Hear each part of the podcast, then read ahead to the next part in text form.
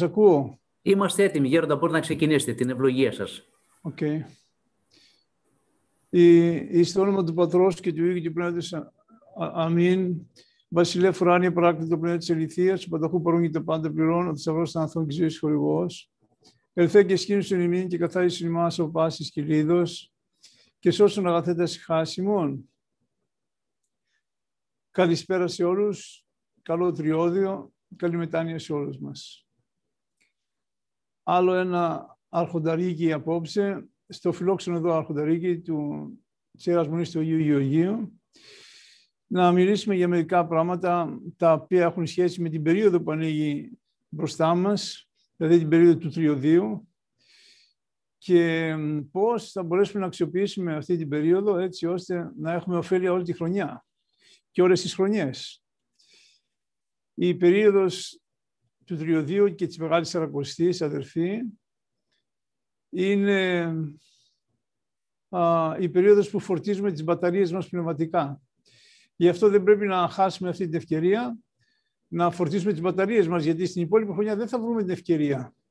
Αυτή η περίοδος συνδυάζει την ιστία μαζί με την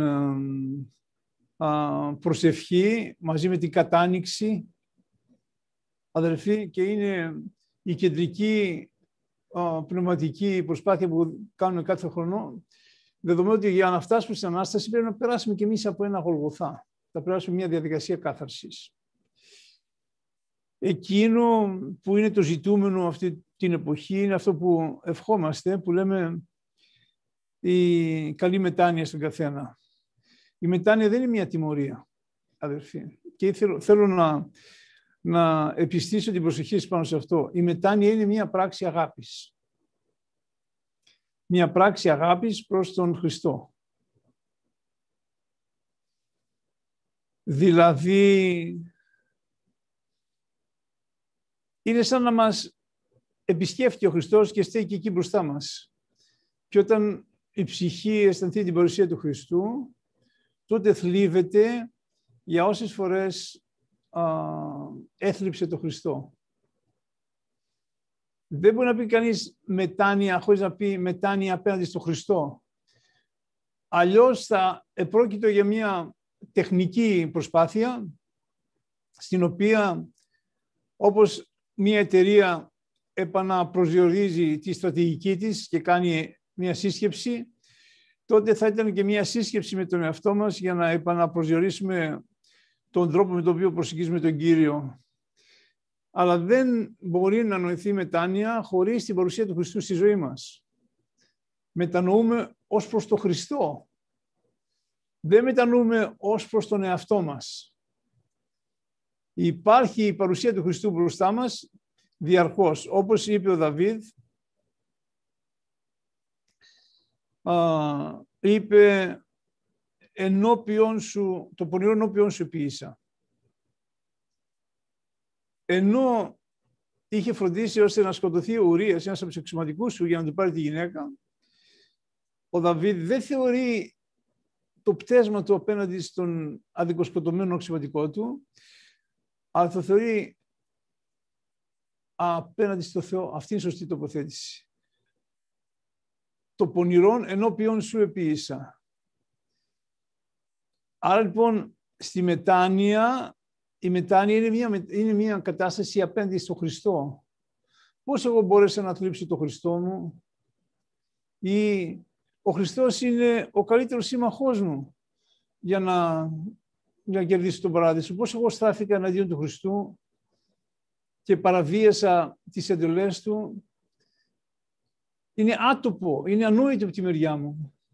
Καταλάβατε, και η, η αμαρτωλότητα σε αυτήν την περίπτωση έχει σχέση με την προδοσία. Εγώ μετανοώ επειδή πρόδωσα την αγάπη του Χριστού απέναντί μου. Και η μετάνοια από την προδοσία έχει δάκρυα πώς ο Απόστολος Πέτρος όταν αρνήθηκε τον Χριστό τρεις φορές εκείνο το βράδυ που ο Χριστός συνελήφθη στο πρετόριο και όταν συνειδητοποίησε την τρίτη φορά που ο Αλέκτορ ελάλησε, ο Πετινός δηλαδή λάλησε, τότε βγήκε έξω και έκλαψε πικρός.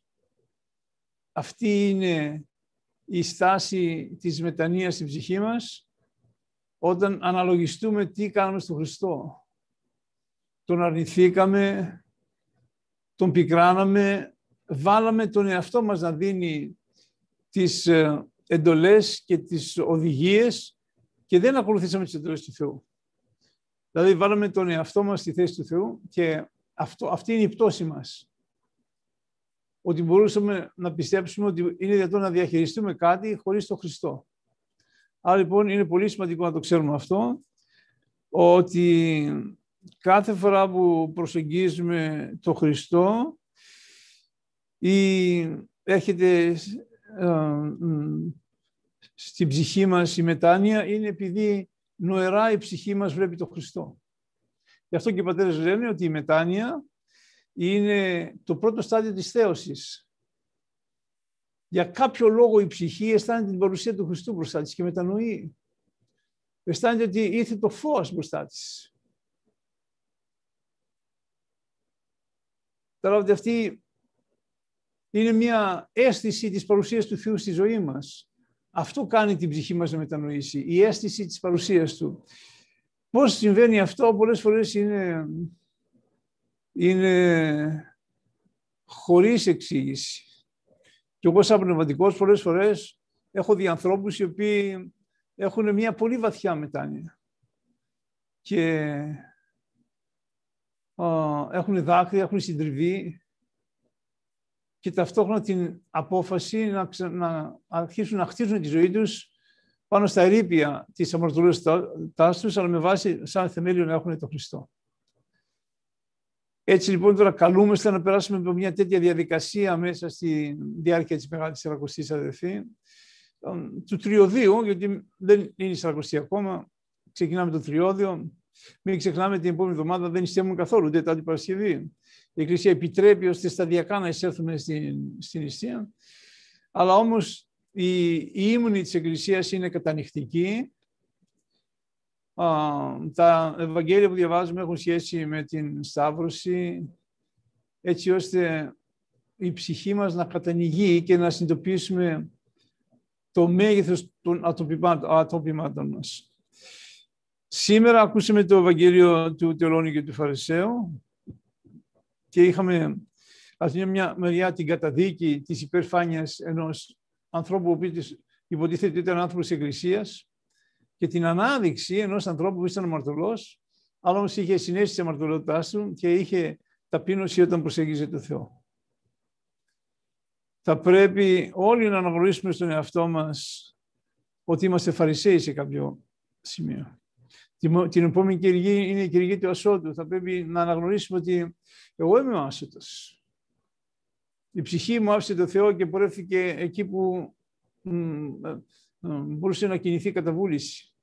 Η κάθε φορά που αμαρτάνουμε είναι σαν να λέμε στο Θεό ε, δεν ξέρει ο Θεός, μπορώ εγώ να το διαχειριστώ και από μόνος μου. Αυτό λέμε, καταλάβατε, μπορώ να το διαχειριστώ και από μόνος. Δεν ζητάμε το Θεό τη βοήθεια να διαχειριστούμε οποιαδήποτε εύκολη ή δύσκολη κοιτάση στη ζωή μας.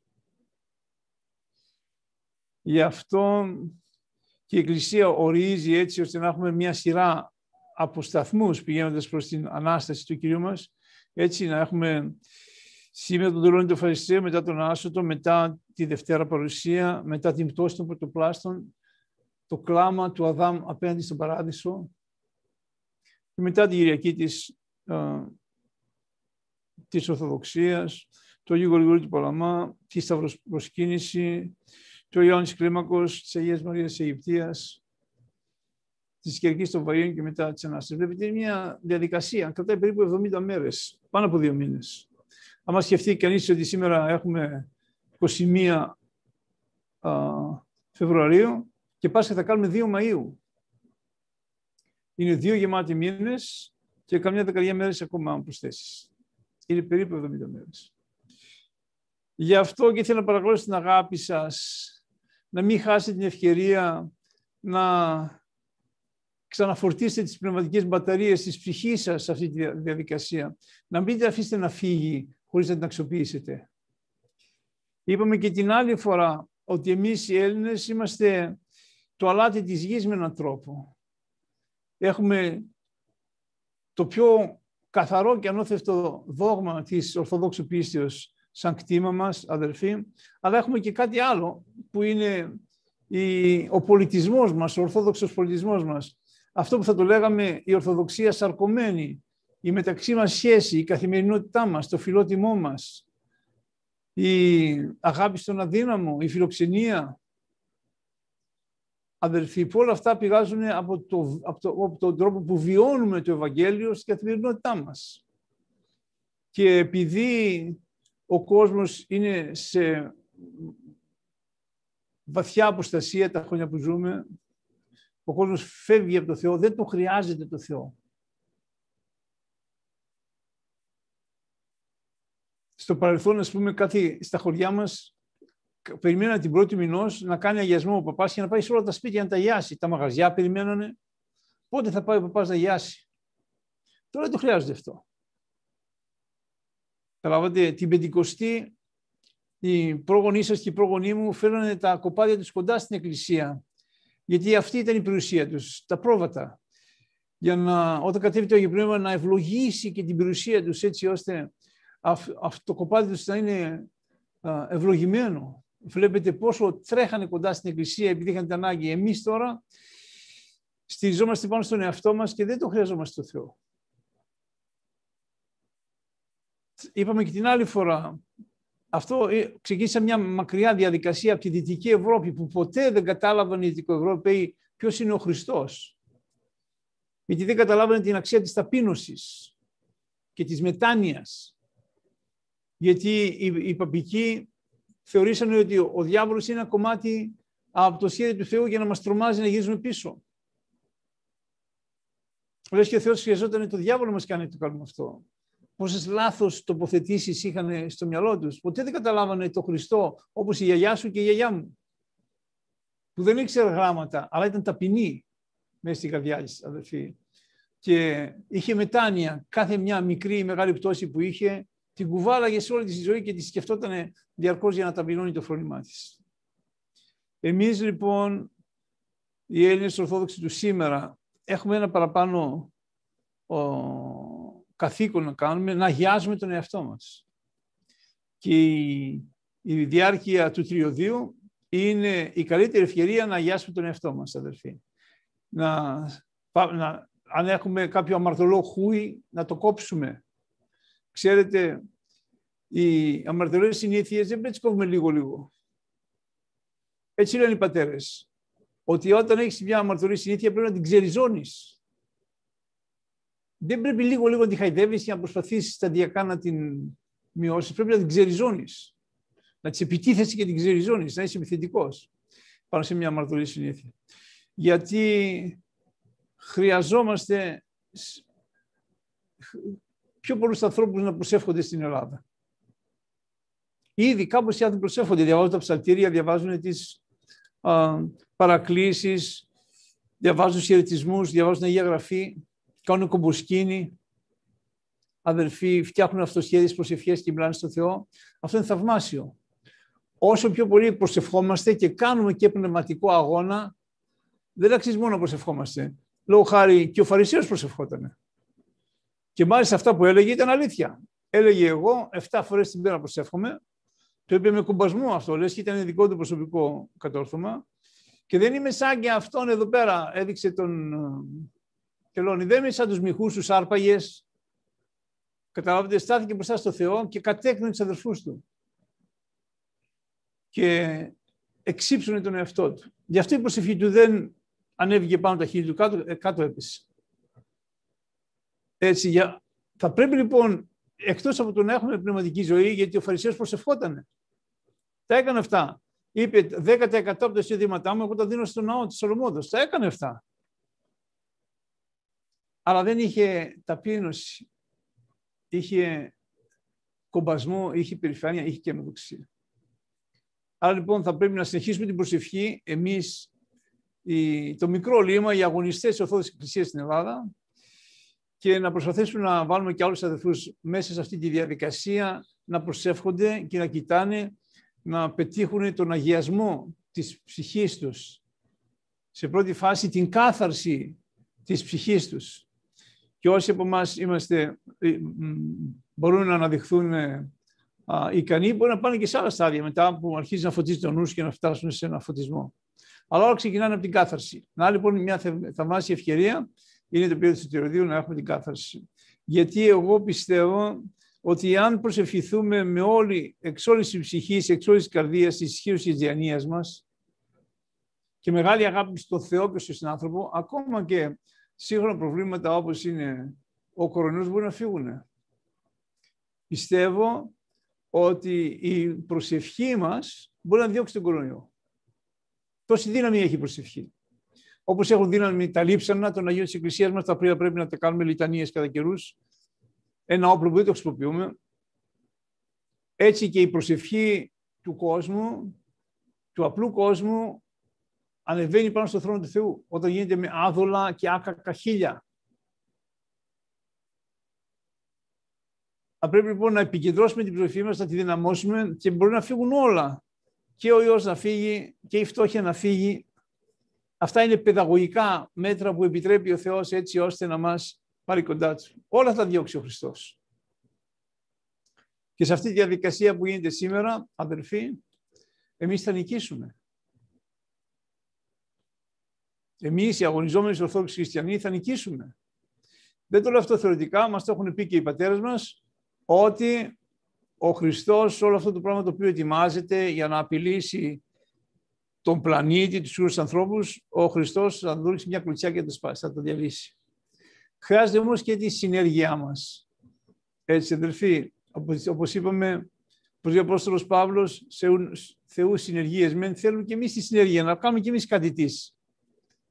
Δεν μπορούμε από μόνοι μας, αλλά να κάνουμε αυτή την προσπάθεια την οποία μπορούμε να κάνουμε. Να διαβάζουμε μια προσευχή, όπως είπαμε, ή να, α, να κάνουμε μια προσπάθεια να, να απαλλαγούμε από, τα πάθη της ψυχής μας. πολλοί μου στέλνουν ποια είναι τα πάθη ή ποια είναι τα διαδικά στάδια. Εγώ απόψε έφερα να σας δείξω εδώ ένα βιβλιαράκι που λέγεται «Η κλίμαξη του Αγίου Ιωάννου Συναΐτου». Αυτό το βιβλίο το διαβάζουμε τώρα όλο μέσα στη, στη, στην περίοδο του τριωδίου. Και αρκετά από τα αναγνώσματα είναι από την κλίμακα. Τα πρέπει να διαβάζουμε κλίμακα. Στα μοναστήρια διαβάζουν την κλίμακα διαφορετικά. Ε, την κλίμακα σε ευήκον όλων, στο ναό. Θα σας διαβάσω η κλίμαξη είναι διαφορετικά σκαλιά που κάνει η ψυχή για να ανέβει μέχρι το Χριστό. Θα σας διαβάσω τα, τα σκαλιά αυτά που κάνει η ψυχή, τα οποία είναι 29 και ένα 30, για να πάμε.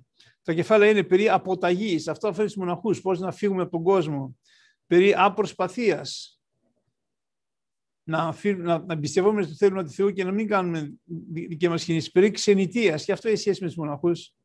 Να πράξει κάπου που δεν σε ξέρει κανείς. Εγώ το έκανα αυτό. Πήγα στην Αμερική, κανείς δεν με ξέρει, και εκεί ήμουνα. Και με βοήθησε πολύ η ξενιτία.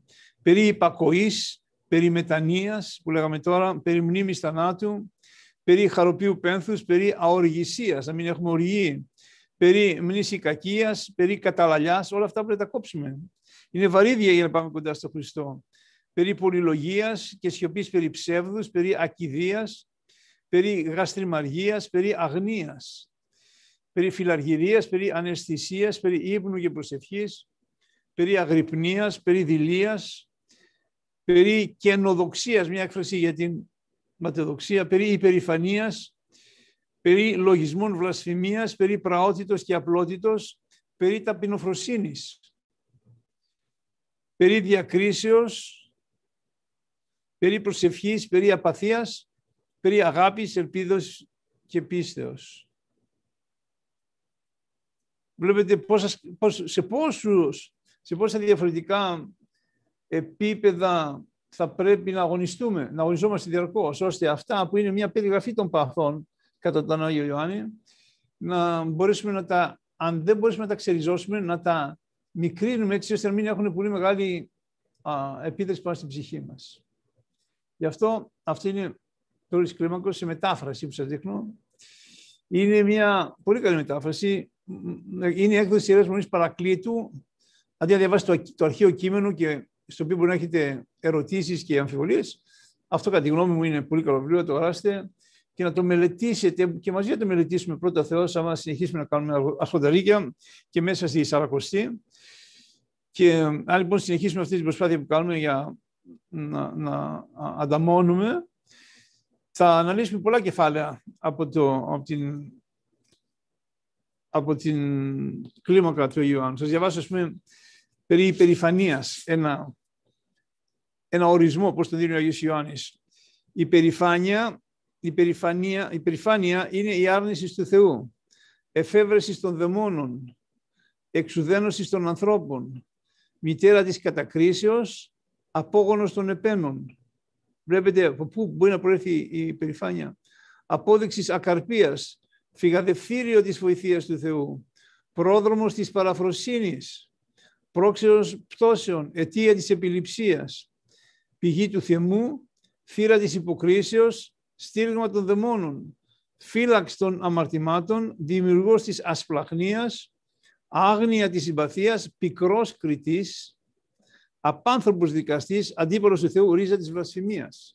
Βλέπετε λοιπόν τι κακό κάνει η, η περιφρονία στη ψυχή μας. Εγώ το λέω ότι είναι η περηφάνεια και ο εγωισμός, είναι όπως είναι, α, είναι ο καρκίνος της ψυχής. Ζαβάσω τώρα και, με, και σχέση με την με μια-δυο παραγράφους που έχει σχέση με την ταπεινοφροσύνη.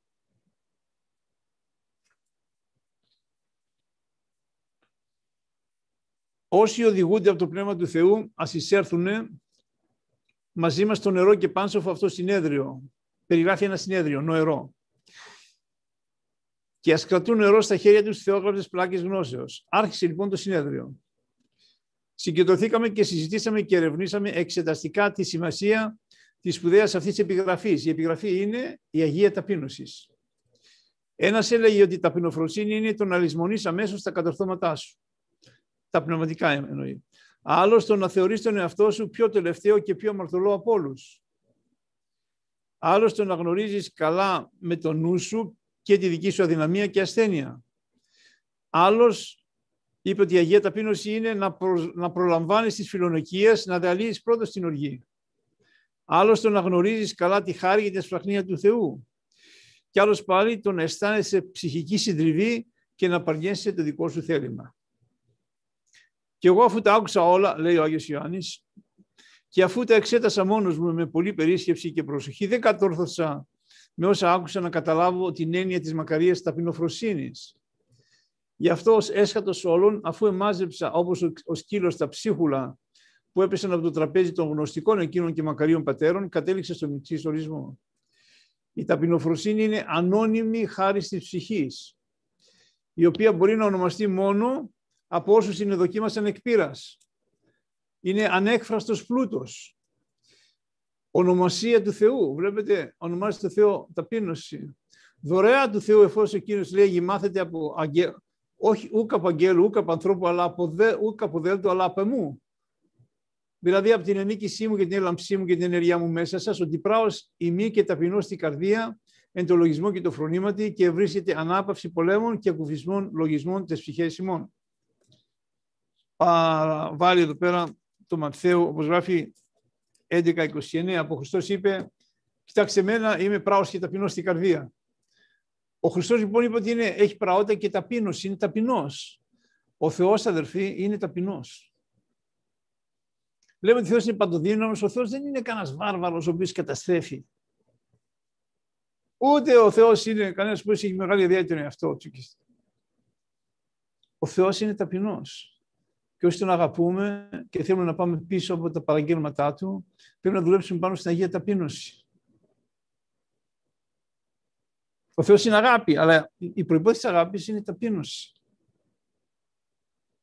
Ο Θεός, ο Θεός λοιπόν δεν είναι κανένας δυνάστης, ούτε κανένας καταστροφέας. Είναι η αγάπη. Και κεντρικό του χαρακτηριστικό, όπως είπε ο Χριστός, που είπε, κοιτάξτε μένα, είμαι πράος και ταπεινός στην καρδία. Και εμείς πρέπει να επιδιώξουμε ειδικά αυτό το διάστημα που θα κάνουν ρευματική προσπάθεια για το τριώδιο, την αρχή της ταπείνωσης. Είπαμε ότι οι δύο βασικές α, α, αρετές στην ψυχή ενός ανθρώπου που θέλει να ακολουθήσει τον Χριστό είναι η ταπείνωση και η μετάνοια. Να, λοιπόν, σήμερα είδαμε τον, τον Τελώνη, ο οποίος ήταν πολύ αμαρτωλός, ο οποίος ταπείνωσε τον εαυτό του μπροστά στο Θεό. Δεν ήθελε ούτε να πάει κοντά στο γερό να προσευχηθεί. Χτύπαγε το κεφάλι του στην κολόνα και τα μόνα πράγματα που μπορούσε να πει μπροστά στο Θεό έλεγε «Ο Θεός ηλάστη τίμη το μαρτώ και λογισόνα». Το μόνο που μπορούσε να ψελίσει ήταν «Κύριε, κάνει έλεος μαζί μου, ηλάστη τίμη». Το ίδιο, άμα θυμάστε, και ο Ζακχαίος, και αυτός τελώνης ήταν. Και ήθελε να γνωρίσει τον Χριστό. Τι έκανε και αυτός, ταπείνωσε τον εαυτό του. Ανέβηκε πάνω σε μια σηκωμορέα, επειδή ήταν κοντούλης, για να δει τον Χριστό. Αυτός ο μεγάλος χετρανό και πάμπλουτος άνθρωπος, ο οποίος έπινε το αίμα του λαού, αυτό κάνει τελώνε τότε. Εισπράτανε τους φόρου. Έπινε το αίμα του λαού, αυτός δεν δίστασε προκειμένου να δει τον Χριστό, να, ανέβει, να ταπεινώσει τον εαυτό του και να ανέβει απάνω στη, σηκωμορέα για τον δει. Άλλο παράδειγμα ταπείνωση μέσα από την Αγία είναι η Χαναναία γυναίκα που ζητούσε το, από τον Χριστό να γιατρέψει την κόρη της που δαιμονιζότανε. Πλησίασε τον Χριστό και τον παρακαλούσε, τις λέγανε οι μαθές, φύγε από εδώ τώρα είναι ο Χριστό δάσκαλο. Λέει, αυτή δεν έφευγε. Και κάποια στιγμή που πλησίασε, λέει, τι θέλεις από μένα, ζει ο Χριστός. Λέει, η Χαναναία, θέλω να κάνεις καλά την κόρη μου. Και λέει ο Χριστός, δεν είναι καλό ότι εγώ δεν ήρθα εδώ για τους Χαναναίους. Εγώ ήρθα εδώ για τους, για τους Ιουδαίους. Και προσέξτε τι της λέει. Δεν είναι καλό να πάρεις το ψωμί από, το, από τα παιδιά και το δώσεις στα σκυλιά. Με έναν τρόπο την είπε ότι είναι σκυλή. Προσέξτε την πνευματική του Χριστού. Αν σήμερα πει σε κάποιον ότι είναι σκυλή, θα, σου, θα πει, θα μιλήσει με τον δικηγόρο μου, θα σου κάνω μήνυση, θα κάνω, θα, αυτή όμως που είχε ταπείνωση είπε ναι κύριε και τα σκυλάκια τρώνε όσα ψίχουλα πέσουν από το τραπέζι των παιδιών. Εταπείνωσε τον εαυτό της. Ο Χριστός φαινομενικά την κατέκρινε, την προσέβαλε και αυτή το δέχτηκε σε μια ευκαιρία να ταπεινώσει τον εαυτό της. Και είπε μετά ο Χριστός, όχι είναι μεγάλη σου η πίστη. Πραγματικά πέρασες το τεστ, της είπε, πέρασες τις εξετάσεις, έχεις τόσο μεγάλη πίστη ώστε αντέδρασε σωστά σε αυτά στα οποία σου είπαμε. Και επίτηδες της μίλησε έτσι, ο Χριστός δεν προσέβαλε κανέναν, αλλά ήθελε να της δώσει ένα στεφάνι. Αδερφοί, ήξερε ο Χριστός πώς θα αντιδράσει προς σε αυτή την ατιμία, έτσι ονομάζεται αυτό στη γλώσσα των πατέρων, ατιμία δηλαδή, το α είναι στερητικό, έλλειψη της τιμής. Και οι πατέρες εκεί λένε φαίνεται ποια είναι η κατάσταση της ψυχής μας όταν δεχθούμε ατιμία, δηλαδή όταν μας προσβάλλουν. Άμα λοιπόν όταν σου δώσουν ατιμία, όταν σε προσβάλλουν, εσύ αρχίζεις να φωνάζεις και να τσακώνεσαι και να επιστρέψεις κακό στο κακό, δεν έχεις αρχίσει ακόμα. Αν τη, σε προσβάλλουν, σε δώσουν ατιμία και εσύ προσευχηθείς για αυτόν ο οποίος σε προσβάλλει τότε ενώ στην πρώτη περίπτωση είσαι αρχάριος, τότε λένε οι πατέρες είσαι μέσος. Και αν παρακαλάς να βρεθείς κάποιος στη διάρκεια μιας μέρας που να σου δώσει ατιμία, να σε προσβάλλει δηλαδή, για να το διαχειριστείς εν Χριστώ, τότε είσαι τέλειος. Έτσι χωρίζουν οι πατέρες τους ανθρώπους, αρχάρι, μέση και τέλειοι. Άρα λοιπόν το να μας δώσει κάποιος κάποια στιγμή ατιμία, το να μας προσβάλλει, κάνει καλό στην ψυχή μας άμα το διαχειριστούμε εν Χριστώ. Τώρα, αν αρχίσουμε και εμείς να φωνάζουμε, δεν έχουμε αρχίσει ακόμα να κάνουμε προσβατική προσπάθεια. Γι' αυτό ας επιδιώξουμε αυτές τις αρετές, αδερφοί. Αν αυτές οι αρετές ενικήσουν στην ψυχή μας, τότε αρχίζουμε να αποκτάμε μια αίσθηση του Θεού.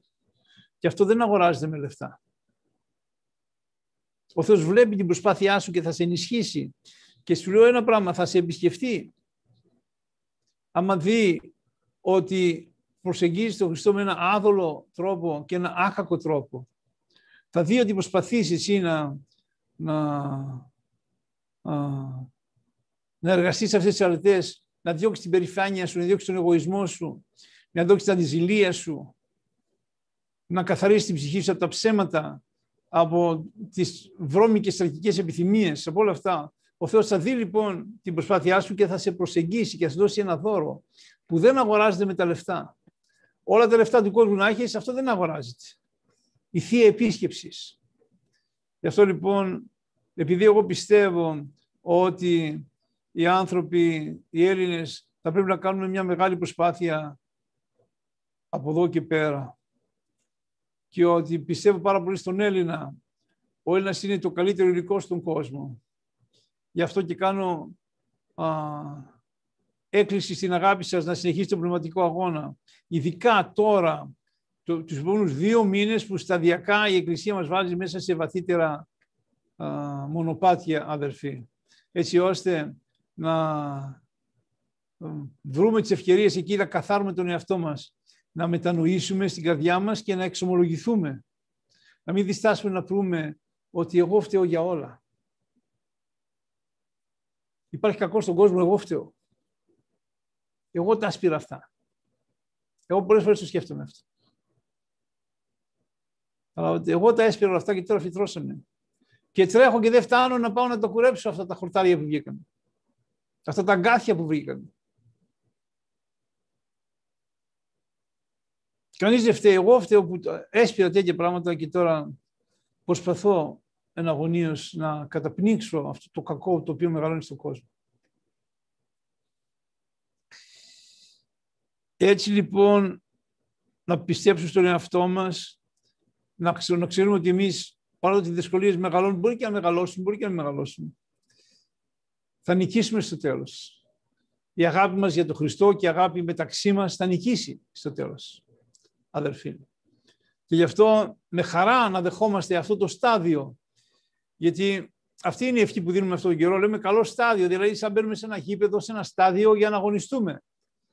Πώς είναι οι αγώνες στίβου, μπαίνεις στο στάδιο να κάνεις να, κάνεις, να τρέξεις, να κάνεις ταχύτητες, να κάνεις αντοχή, να κάνεις άλματα, έτσι είναι, να, να, να παλέψεις, να, να αθληθείς κι εσύ. Και εμείς τώρα εισερχόμαστε σε ένα στάδιο, γι' αυτό και έχουμε σε όλους σας καλό στάδιο, να, έχουμε, να μην έχουμε καμία ητοπάθεια σαν λαός και σαν Ορθόδοξοι Χριστιανοί, ό,τι και να γίνει, ακόμα και άμα μας προδώσουν. Θα νικήσουμε. Και πρέπει να μην διστάσουμε να το πάρουμε αυτό πολύ σοβαρά σαν καθήκον, αδερφοί, να μην θεωρήσουμε πάρεργο την πνευματική προσπάθεια, αλλά να πάρουμε την απόφαση να το πάμε μέχρι το τέλος, όπου μας οδηγήσει.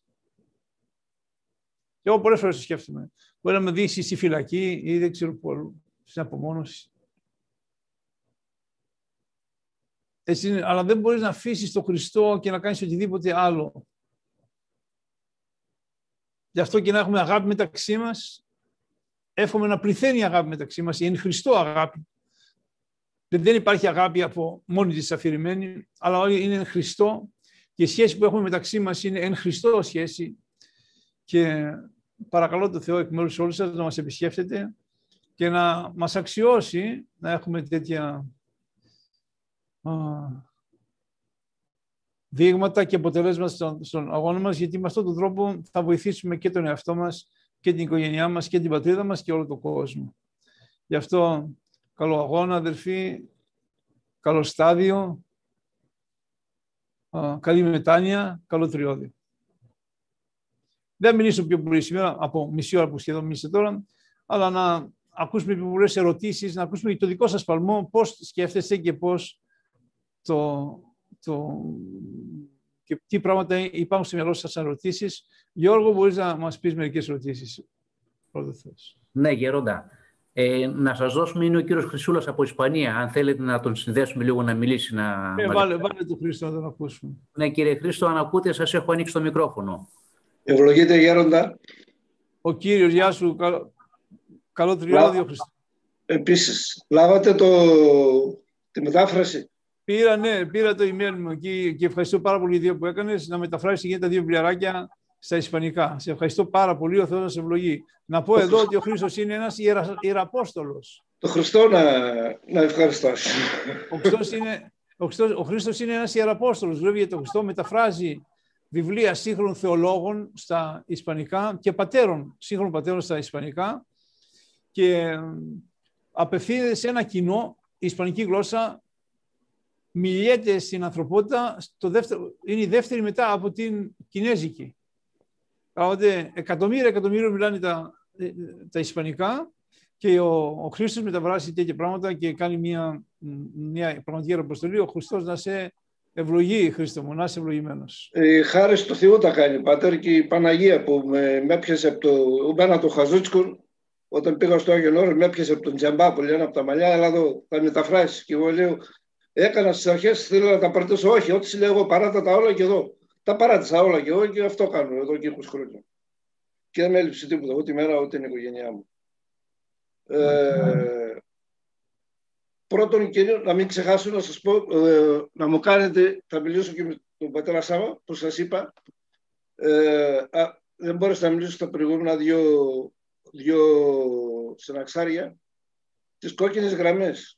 Βάλατε δύο κόκκινες γραμμές, μία είναι η Θεία Κοινωνία και η άλλη είναι η, που είπατε την περασμένη εβδομάδα η Ένωση με, το, με τον Παπικούς και η μασκοφορία, βέβαια πιστεύω και εγώ ότι και η μάσκα και αυτό είναι, αλλά τέλος πάντων, αν μπορείτε να κάνετε 4-5 σελίδες για να το μεταφράσω αμέσως, γιατί δεν ψάει ο κόσμος, ειδικά σήμερα. Άλλο που έχω να πω, με την πολύ αγάπη που έχω σε όλους σας, σε όλους τους πατριώτες μου εκεί, ε, εγώ είμαι ένα θαύμα. Είχα φτάσει στο κενό, τα είχα πετύχει όλα.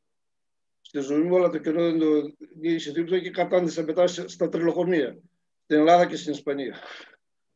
Αλλά με έβγαλε ο Χριστός από εκεί. Είχα παίξει ένα διάστημα λίγο στο, στο αλκοόλ. Με έβγαλε ο Χριστός, μ' άρπαξε από εκεί. Και είναι δύο βασικά σημεία τα οποία ε, η, και ψυχολόγοι, πάνω από 10 ψυχολόγοι είπαν από τότε που διάβασαν τις λέξεις και την ορθόδοξη ψυχοθεραπεία νιώθαν ότι δεν μάθαν τίποτα στα πανεπιστήμια. Ακούτε με προσοχή. Είναι εμπειρική η ψυχοθεραπεία. Η βάση είναι νους, μετανούς, μετάνοια, διανούς. Ο παππούς μου ο Χρήστος, από μικρό παιδί Άγιος και η γιαγιά μου, ο παππούς ο Χρήστος έπαιρνε, έχουμε τα μαντρία πάνω από το καγαστάθι του χωριού από τον Πλάτανο και έλεγε αυτός είναι ο παπάς. Τον έφερε και ευλογούσε τα παιδιά και τα λοιπά. Είχαμε Αγίους παππούδες. Λοιπόν, Χρήστο, όπου θα πας να έχεις το νους πάντα με αυτό με έλεγε. Πάντα, σε όλο τον κόσμο. Άμα έχεις το νους, θα, θα, θα παντού. Εγώ ήρθα στη Δύση με το νου. Και το νου τον έκανα λογική ο Εξυπνάκιας. Και ήρθα και μετά στην Ελλάδα και την έκανα λογική. Αυτό είναι το ταξίδι που έκανε ο νους. Έφυγε από την Ελλάδα, ήρθε στην Ευρώπη, τον κάναν λογική και επέστρεψε στην Ελλάδα. Αυτό το ταξίδι το κάνουν όλοι οι Έλληνες. Εγώ το έκανα και σωματικός. Και από τότε που άρχισα να κάνω την προσευχή ε, και διάβασα στους πατέρες να μου αποκολευτεί ο νους, σιγά σιγά αποκαλύφθηκε. Και το μεγαλύτερο ήταν όταν στα εγγόνια μου γεννήθηκαν, που τα είχα όλα στα χέρια μου, λέω, και εκεί με αποκάλυψε ο, ο Χριστός πώς λειτουργεί ο νους μας. Για, στα εγγόνια μου που είναι μικρά παιδιά που έχουν τον λόγο και λειτουργεί ο νους. Εκεί όλη, όλη η βάση μας, όλοι μας να ζητάμε, να ζητήσουμε τον Χριστό από το λόγο να μας αποκαλύψει λογικά το νου μας, να, μέσα μας, να τον βρούμε. Που έλεγε ο παππούς του Χριστού, ο παππούς ο Χριστός, ο Χρυσούλας, ο παππούς μου, να έχει το νου, δόξα το Θεό, το ξαναβρήκα.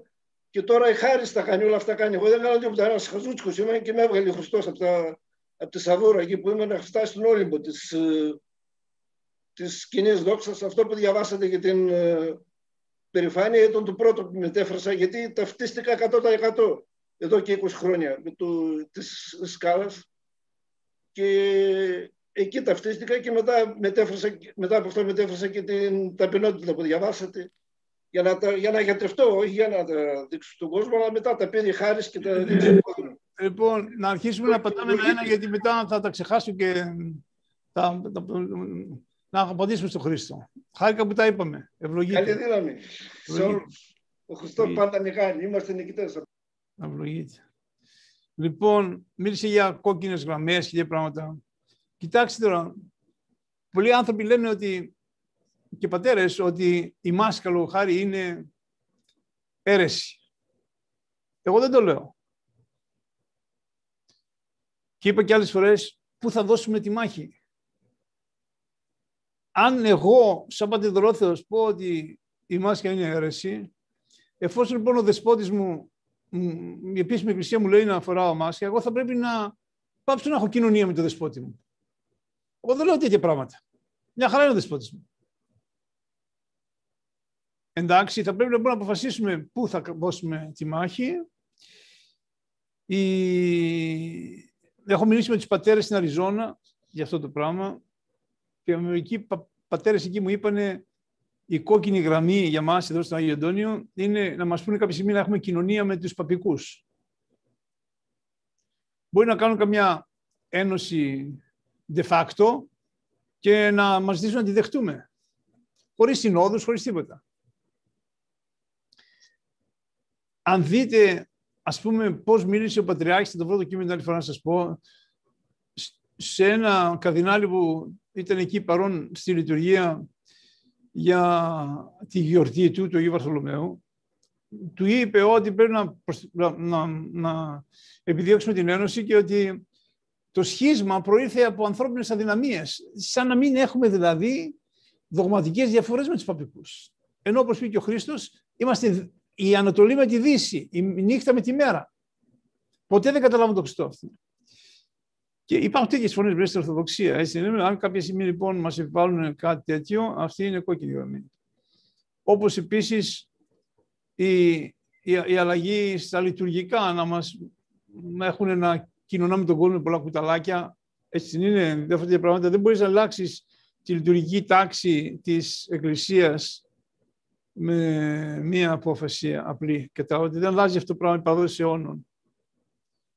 Βλέπετε, ας πούμε, το, το Πατριαρχείο έχει πάρει τι αποφάσεις του και επειδή δύο δεσποτάδες στην Αμερική διαφωνήσανε, τον ένα τον Νέα Ιερσέη τον πεθερέσανε και τον τον βάλουν στην αργία. Καταλάβατε και τον Ευάγγελο Νέα Ιερσέη και τον Μεθόριο. Και πρόσφατα ο Πατράκης έδιωξε τον Γέροντα Θανάσιο. Χαλκιδόνος ήταν η Φιλαδελφία. Πολύ μεγάλη μορφή στο Πατριαρχείο. Κάπου λοιπόν μπορεί να μας πρόξουν προς τέτοιες κινήσεις, ελπίζω όχι. Έτσι είναι. Αλλά αν ποτέ μας παρουσιάσει τέτοιο σενάριο, δεν το δεχτούμε. Οι παπικοί μας προτείνουν, είπαν, ας, ας κάνουμε μια ένωση, δεν μπορεί να αλλάξει τίποτα εσείς. Θα έχετε τον Πατριάρχη σας, θα έχετε τη λογική τάξη σας όπως την έχετε, απλώς θα αναγνωρίσετε το πρωτείο, αυτό είναι όλο. Έτσι ώστε, γιατί, γιατί επιμένουμε στο πρωτείο, ώστε ο Πάπας να μιλήσει με τον Αντίχριστο εκ μέρους όλης της χριστιανοσύνης.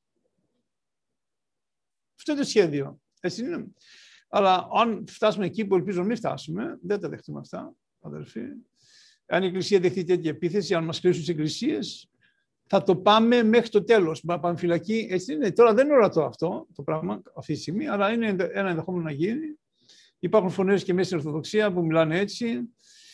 Και υπάρχουν όμως και άλλες φωνές όπως είναι οι Αγιορείτες Πατέρες, έτσι είναι, και άλλοι πολύ σπουδαίοι άνθρωποι οι οποίοι α, θα μαζί και με εσάς θα προτάξουμε όλοι τα στήθη μας να μην γίνει αυτό το πράγμα.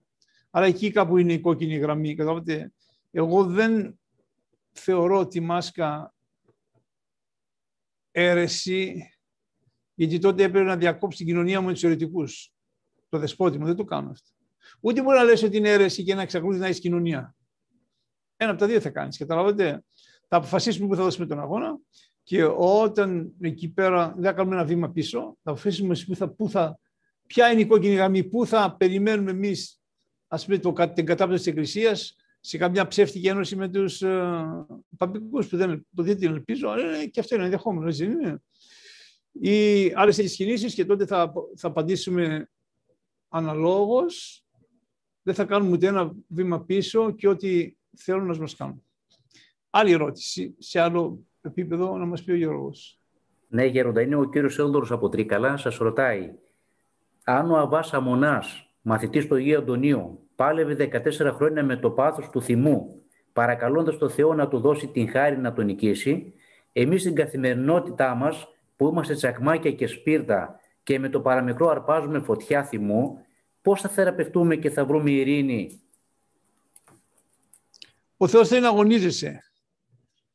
Ξέρεις ποιος είναι ο πατέρας του θυμού, η περηφάνεια. Καλά, ότι περηφάνεια. Ποιος θυμώνει αυτός ο οποίος ζει ταπεινός. Αυτός θυμώνει. Θα διαβάσω δύο πράγματα και εδώ από τον λόγο περί αοργησίας του, του Αγίου της Κλίμακας. Όπως το νερό που χύνεται λίγο-λίγο στη φωτιά της σβήνει τελείως, έτσι και το δάκρυ του αληθινού πένθους σβήνει όλη τη φλόγα του θυμού και της εξημένης οργής. Αν λοιπόν έχεις πένθος και μετάνοια, αυτό το δάκρυ της μετανία σβήνει το θυμό. Να η απάντησή σου. Θα το πάρεις σε βιβλιαράκι αυτό. Γι' αυτό και τα τοποθήσαμε στη σειρά του λόγου ένα πριν από το άλλο. Αοργησία σημαίνει ακόριστη επιθυμία για ατιμία. Είπαμε τι θα πει ατιμία. Η έλλειψη τιμής για προσβολή. Να θες να σε προσβάλλουν. Όμοια με την απέραντη επιθυμία των κοινοδόξων για έπαιρνα. Αν αοργησία σημαίνει νίκη κατά της ανθρωπίνης φύσεως, που φαίνεται την αναισθησία απέναντι στη σύγκριση που αποκτάται με αγώνες κεντρότη. Πραότη σημαίνει να παραμείνει ακίνητη και ατάραχη η ψυχή τόσο στις ατιμίες όσο και στους επέμβου. Να, μια σύντομη απάντηση αυτό. Ο Αβάς Αμόνιος είχε μέσα στην καρδιά του τη ρίζα, τη ρίζα της αργησίας που είναι η καινοδοξία. Όταν θεράπησε τη ρίζα, του έφυγε και η... Του έφυγε και 14 χρόνια, έκανε αγώνα, δεν το παράτησε. Σας λέω μια διοίκηση που άκουσα για τον γέροντα, για τον Άγιο, τον Όσιο, η, ο Σύφτον ησυχαστή. Τον πόλεμο πολύ ο αρχικός πόλεμος. Πάρα πολύ, υπερβολικά. Και δεν μπορούσε να πάει για ύπνο, κοιμόταν πάνω σε μια καρέκλα. Ούτε για μια ώρα το μεσημέρι, γιατί μετά είχε προβλήματα σαρκικά. Έντονα. Και αυτό τον πολέμησε 8 χρόνια. Δεν είπε τι να κάνω τώρα να δικαιολογήσει. Το πάλεψε, το πάλεψε, το πάλεψε μέχρι που τον νίκησε. Έτσι δεν είναι. Άρα λοιπόν, δεν πρέπει να απογοητευόμαστε ούτε να δικαιολογούμε τον εαυτό μας. Ο θυμός, μια και την κουβέντα στο θυμό, ο θυμός είναι ένα φυσικό πράγμα στην ψυχή μας, αλλά πρέπει να στρέψουμε το θυμό στους δαίμονες. Όχι σε όλους τους ανθρώπους. Καταλάβατε, θα πρέπει να, το λέω, όχι προφίλω αυτό, θα πρέπει να μετασχηματίσουμε το θυμό.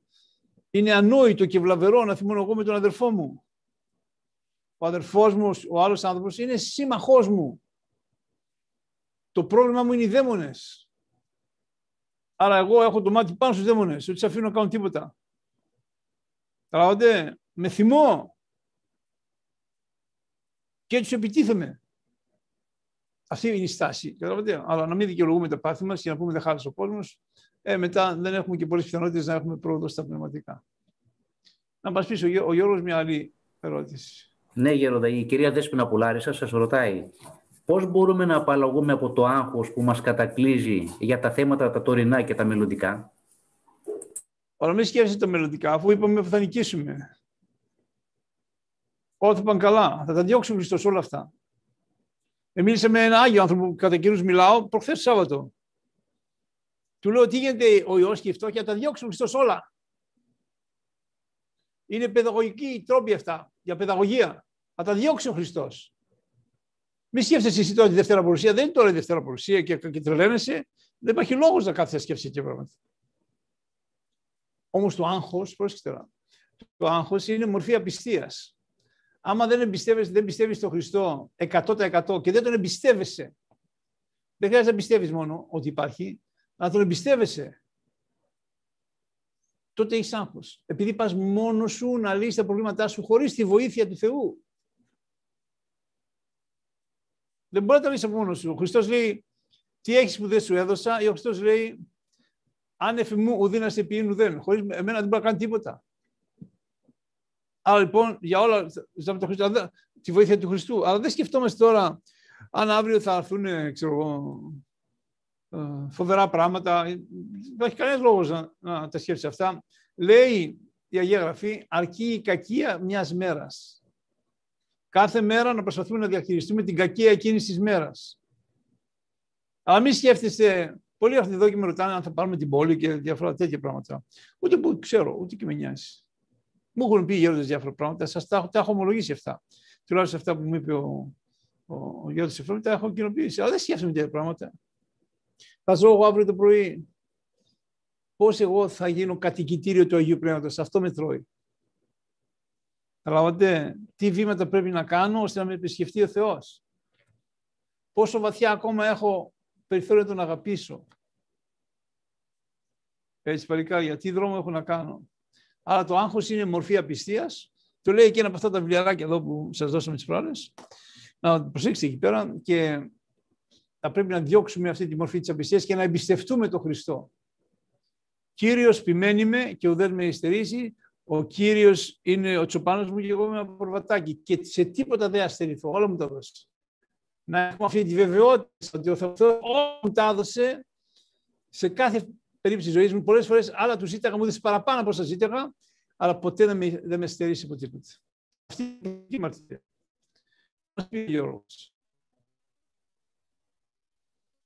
Ακούτε; Ναι, τώρα σας ακούω. Ναι.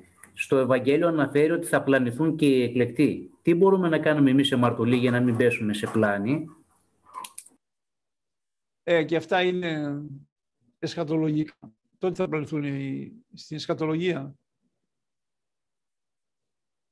Δεν ξέρω αν με βλέπετε ή με ακούτε, γιατί παίρνω διάφορα μηνύματα ότι, ότι δεν είναι σε καλή κατάσταση η, το, το ίντερνετ. Σας ακούμε, Γέροντα, σας ακούμε. Γέροντα, ακούτε, με ακούτε, ωραία, ναι, εντάξει.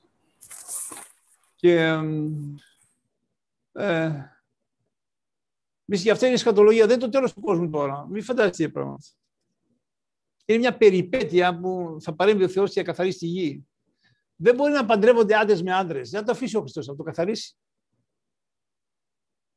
Το συχαίνεται. Κάθε φορά που έγινε αυτό, το καθάρισε και στα Σόδομα και την εποχή που η Ρωμαϊκή Αυτοκρατορία είχε πέσει μεγάλη παρακμή και κάναν τέτοια όργια, τέτοια πράγματα.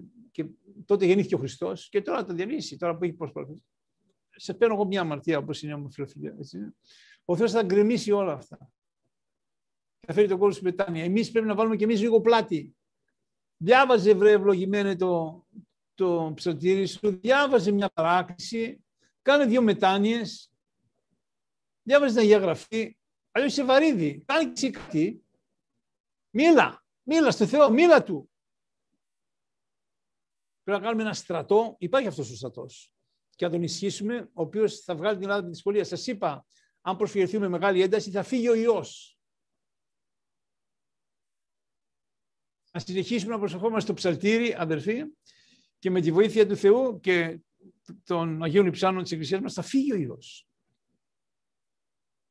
Τέτοια δύναμη έχει η προσευχή μας. Πρέπει να πιστέψουμε πάνω στην προσευχή μας. Με ταπείνωση να παρακαλέσουμε τον Θεό να μας βοηθήσει και να μας βοηθήσει. Δεν είναι λοιπόν τώρα το τέλος του κόσμου. Αυτά είναι σχατολογικά που λέτε εκεί. Θα προωθούν και οι εκλεκτοί. Είναι για πιο μετά. Τώρα είναι μια θύελα που έρχεται. Δεν είναι μπόρα απλώς, είναι μια θύελα. Να μας πει ο Γιώργος. Ναι, Γέροντα. Ε, με κλειστές εκκλησίες μπορούμε να βιώσουμε ορθοδόξως την περίοδο του τριωδίου; Ούτε το πνευματικό μας δεν μπορούμε να συναντήσουμε. Ε, αυτό είναι γκρίνια, αν μου επιτρέπεις. Να μην γκρινιάζεις. Να λες δόξα τω Θεώ. Ο Θεός δεν θέλει γκρίνια. Τουλάχιστον έχω και αυτό, πάω και απ' έξω, βάζω ένα κεράκι. Βρίσκω και εκκλησία χωρίς μάσκες. Αν ψάξεις λίγο, πάω και σε κάνω μοναστήρι. Δεν φταίνει οι άλλοι. Πίσω από αυτήν την ερώτηση είναι σαν να λένε ότι φταίει η εκκλησία ή φταίνουν οι άλλοι. Φταίνουν... Δεν φταίνει οι άλλοι. Μπορεί αργότερα, προσέξτε αυτό, να μας κλείσουν οι εκκλησίες τελείως. Τελείω, τις φραγίσουν. Να μας πάρουν και τα κλειδιά.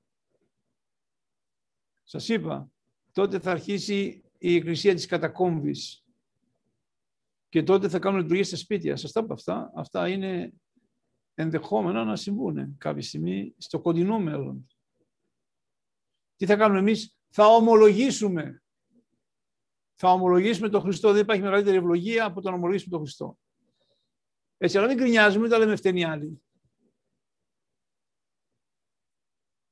Να θεωρήσουμε τη δυσκολία που έχουμε τώρα και η οποία ενδεχομένως να μεγαλώσει αργότερα, σαν μια ευκαιρία για να αγωνιστούμε πνευματικά. Ο Άγιος Παΐσιος είπε, θα δεις ανθρώπους οι οποίοι κάνουν μεγάλους σταυρούς, σαν και εμένα, να βγαίνουν άχρηστοι. Ενώ άλλοι που δεν ήταν και τόσο στο άμεσο προσκύνιο της Εκκλησίας, να γίνονται αγωνιστές. Θα δούμε πολλά πράγματα τα χρόνια που έρχονται. Έτσι, αλλά μην γκρινιάζουμε. Τώρα μας κλείσει εκκλησίες και φταίει ο ένας, φταίει ο άλλος. Είναι μια επίθεση στην εκκλησία αυτή, η οποία μπορεί να κλιμακωθεί. Α το λέω. Μπορεί να μας ανοίξουν τις εκκλησίες τώρα για το Πάσχα. Γιατί, Γιατί θέλουν να κάνουν εκλογές μετά και θέλουν τα κουκιά των χριστιανών. Ενώ αν μας έχουν δυσαρεστεί, θα του μαυρίσουμε. Καταλάβατε που είναι το σκεπτικό τους. Θα τους ανοίξω εγώ την εκκλησία τώρα για να κάνουν Πάσχα και μετά τους ξανακρίνω ό,τι θέλω. Δεν, είναι, δεν τσιμπάμε το δόλωμα. Εμείς το Χριστό ξέρουμε. Η άλλη ερώτηση. Ναι, Γερόντα. Ο Νεκτάριος από Τρίκαλα σας ρωτάει πώς να βρω περισσότερο χρόνο για προσευχή κατά τη διάρκεια της εβδομάδος που έχω πολλές υποχρεώσεις για το σχολείο. Μάλλον περνάει ο μαθητής από την πρώτη φορά πάλι, Γερόντα. Ε, ακόμα και λίγο να βρεις όμως κάτι. Κάθε μέρα να βάλεις 10 λεπτά στην άκρη 15 για το Χριστό δεν μπορείς. Ο Χριστό είναι μια ομπρέλα από πάνω σου. 24 ώρες. Εσύ δεν έχεις 5-10 λεπτά. 10 λεπτά δεν έχεις. Έτσι δεν είναι. Και να, να, να, να πάρεις να πάρεις ένα ψαλτήρι και να διαβάσεις λίγους ψαλμούς. Δεν έχεις 10 λεπτά. Έχεις. Έτσι δεν είναι. Ή την ώρα που κάνεις ένα διάλειμμα, κλείσει τα μάτια σου και μοίρας στο Χριστό. Συγχώρεσέ με, Κύριε, βοήθησέ με. Βοήθησε το σπίτι μου, το σχολείο μας, τους γονείς μου. Και αυτό είναι προσευχή, δεν είναι πνευματική προσπάθεια αυτό. Να έχεις διαρκή μνήμη του Θεού. Να μην φεύγει το μυαλό στο Θεό. Λέει στους ψαλμούς ο Δαβίδ, προρόμην τον Θεό ενώπιον μου διαπαντός. Ό,τι έκανα το έκανα σαν να το κάνω μπροστά στο Θεό. Και αυτό είναι προσευχή, είναι μια στάση ζωής. Να μας πει ο Γιώργος, αν έχουμε άλλη Ναι, Γεροδά. Ο κύριος Αντρέας από την Πάτρα, πώς μπορούμε να επιτύχουμε την τελωνική προσευχή, ξεπερνώντας το δεξιό πόλεμο της φιλαυτίας που υπάρχει ακόμα και κατά τη διάρκεια της προσευχής; Ε, αυτό υπάρχει πάντα, να ξέρετε. Ένα κομμάτι από την ταπεινοφροσύνη είναι να μην θελγόμεθα από τους επένους. Καταλάβατε, όπως λέει ο αδερφός εδώ, υπάρχουν δεξιοί και αριστεροί περιορισμοί. Απ' μια έχει Θεό, ο διάβολος και σου λέει προσπαθεί να σε κάνει να, να κάνεις μια αμαρτία. Και προσπαθεί να σε κάνει να κάνεις μια αμαρτία. Εσύ ανθίστασε. Μετά έρχεται από την άλλη μεριά, από αριστερά, και σου λέει τώρα εσύ αγίασες. Δηλαδή, πώς, ούτε ατιμία θέλουμε, ούτε και την αμαρτία τη θέλουμε. Κάποτε πήγε στον Άγιο Αντώνιο ένας για να γίνει μοναχός, και ρώτησε τι πρέπει να κάνω. Του λέει, πήγαινε στο νεκροταφείο και άρχισε να μιλάς στους νεκρούς, να λες πόσο καλή είναι. Ναι, λέει, αυτός πήγε στον κρατείο και έλεγε αδερφή, άγια αδερφή, πόσο καλή είσαι, τον άλλο. Γύρισε πίσω, λέει το έκανα. Τώρα πήγαινε στο ίδιο νεκροταφείο και πες τους πόσο άχρηστη είναι. Πάει στον, στο νεκροταφείο και λέει βλαβεροί πατέρες, άχρηστοι, ψεύτες, το ένα το άλλο. Γύρισε πίσω, το έκανα. Λέει, δεν μου λες, λέει, όταν τους επένεσα, αντιδράσανε, όχι. Όταν τους κατέκρινες, αντιδράσανε, ούτε. Να η αρετή. Έτσι δεν είναι. Πολλές φορές ο έπαινος σου κάνει πολύ καλό. Γι' αυτό μην αγοράζεις τέτοια πράγματα. Θα το λένε για του μοναχού. Ο επενών μοναχών παραδίδει αυτόν στο διάβολο. Όταν σου λένε πόσο ευσεβή είσαι, μην το πιστεύει αυτό. Θύμισε τον εαυτό σου, τα λύματά σου. Έχω τόσο δρόμο να κάνω. Σύγκρινε τον εαυτό σου με αυτή που είναι καλύτερη από σένα. Και έχουν φτάσει σε μεγάλο ύψος αρετή και έχουν χαρίσματα. Και να πεις ούτε ακόμα δεν είμαι ούτε αρχάριος. Να μας πει ο Γιώργος. Ναι, Γέροντα. Τι πρέπει να κάνουμε για τα αγέννητα παιδιά; Η προσευχή ποιον βοηθάει; Αυτή είναι δύσκολη ερώτηση. Δεν μπορούμε να τα φέρουμε πίσω, δυστυχώς. Ούτε να τα βαφτίσουμε. Κάτι να τα βαφτίσαμε και μετά τα σκοτώνουμε, αλλά εμείς τα σκοτώσαμε εκεί. Υπάρχει ένα φως μόνο, από όσο ξέρω εγώ, σαν πατηδωρόθεος, τη ρίση, μια ρίση του Γέροντα Εφρέμ, του Αριζονίτου. Ξέρετε τι είχε πει, ότι μπορεί να βοηθήσει αυτές τις ψυχές ο φρύνος της μάνας. Η μετάνοια της μάνας και ο φρύνος της, αυτά τα δάκρυα, μπορεί να βοηθήσει αυτή την ψυχή να κάνει, να έχει πρόοδο. Έτσι είπε. Αυτό το έχω δει γραμμένο αλλού, αλλά το είπε ο Γέροντας, ο οποίος Γέροντας έχω προσωπική εμπειρία, ήταν αγιότατο. Έτσι είναι. Άρα θα πρέπει να έχουμε πάντα προσωπική μετάνοια και δάκρυα. Αυτό βοηθάει τα γέννητα παιδιά μας. Και γενικά καθένας από εμάς, να, εγώ να βγω κεράκια, προσεύχομαι για αυτά τα παιδιά που δεν γεννηθήκαν που τα σκοτώσαμε. Συγγνώμη της μάνας τους. Καταλάβατε, θα έχουμε όλη προσευχούλα, με κάποιο τρόπο ο Θεός θα το βοηθήσει. Είμαι σίγουρος ότι ο Θεός θα το βοηθήσει. Γιατί στην ουσία είναι αναμάρτα. Τα καημένα δεν μπορούν να αμαρτήσουν. Εμείς τα, καταδικα, τα καταδικάσουμε.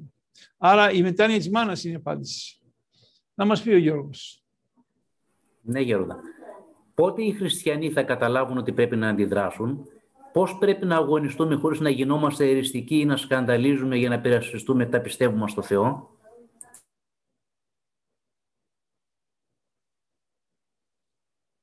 Τι θα πει πώς, πότε να αντιδράσω. Κάθε μέρα αντιδρούμε.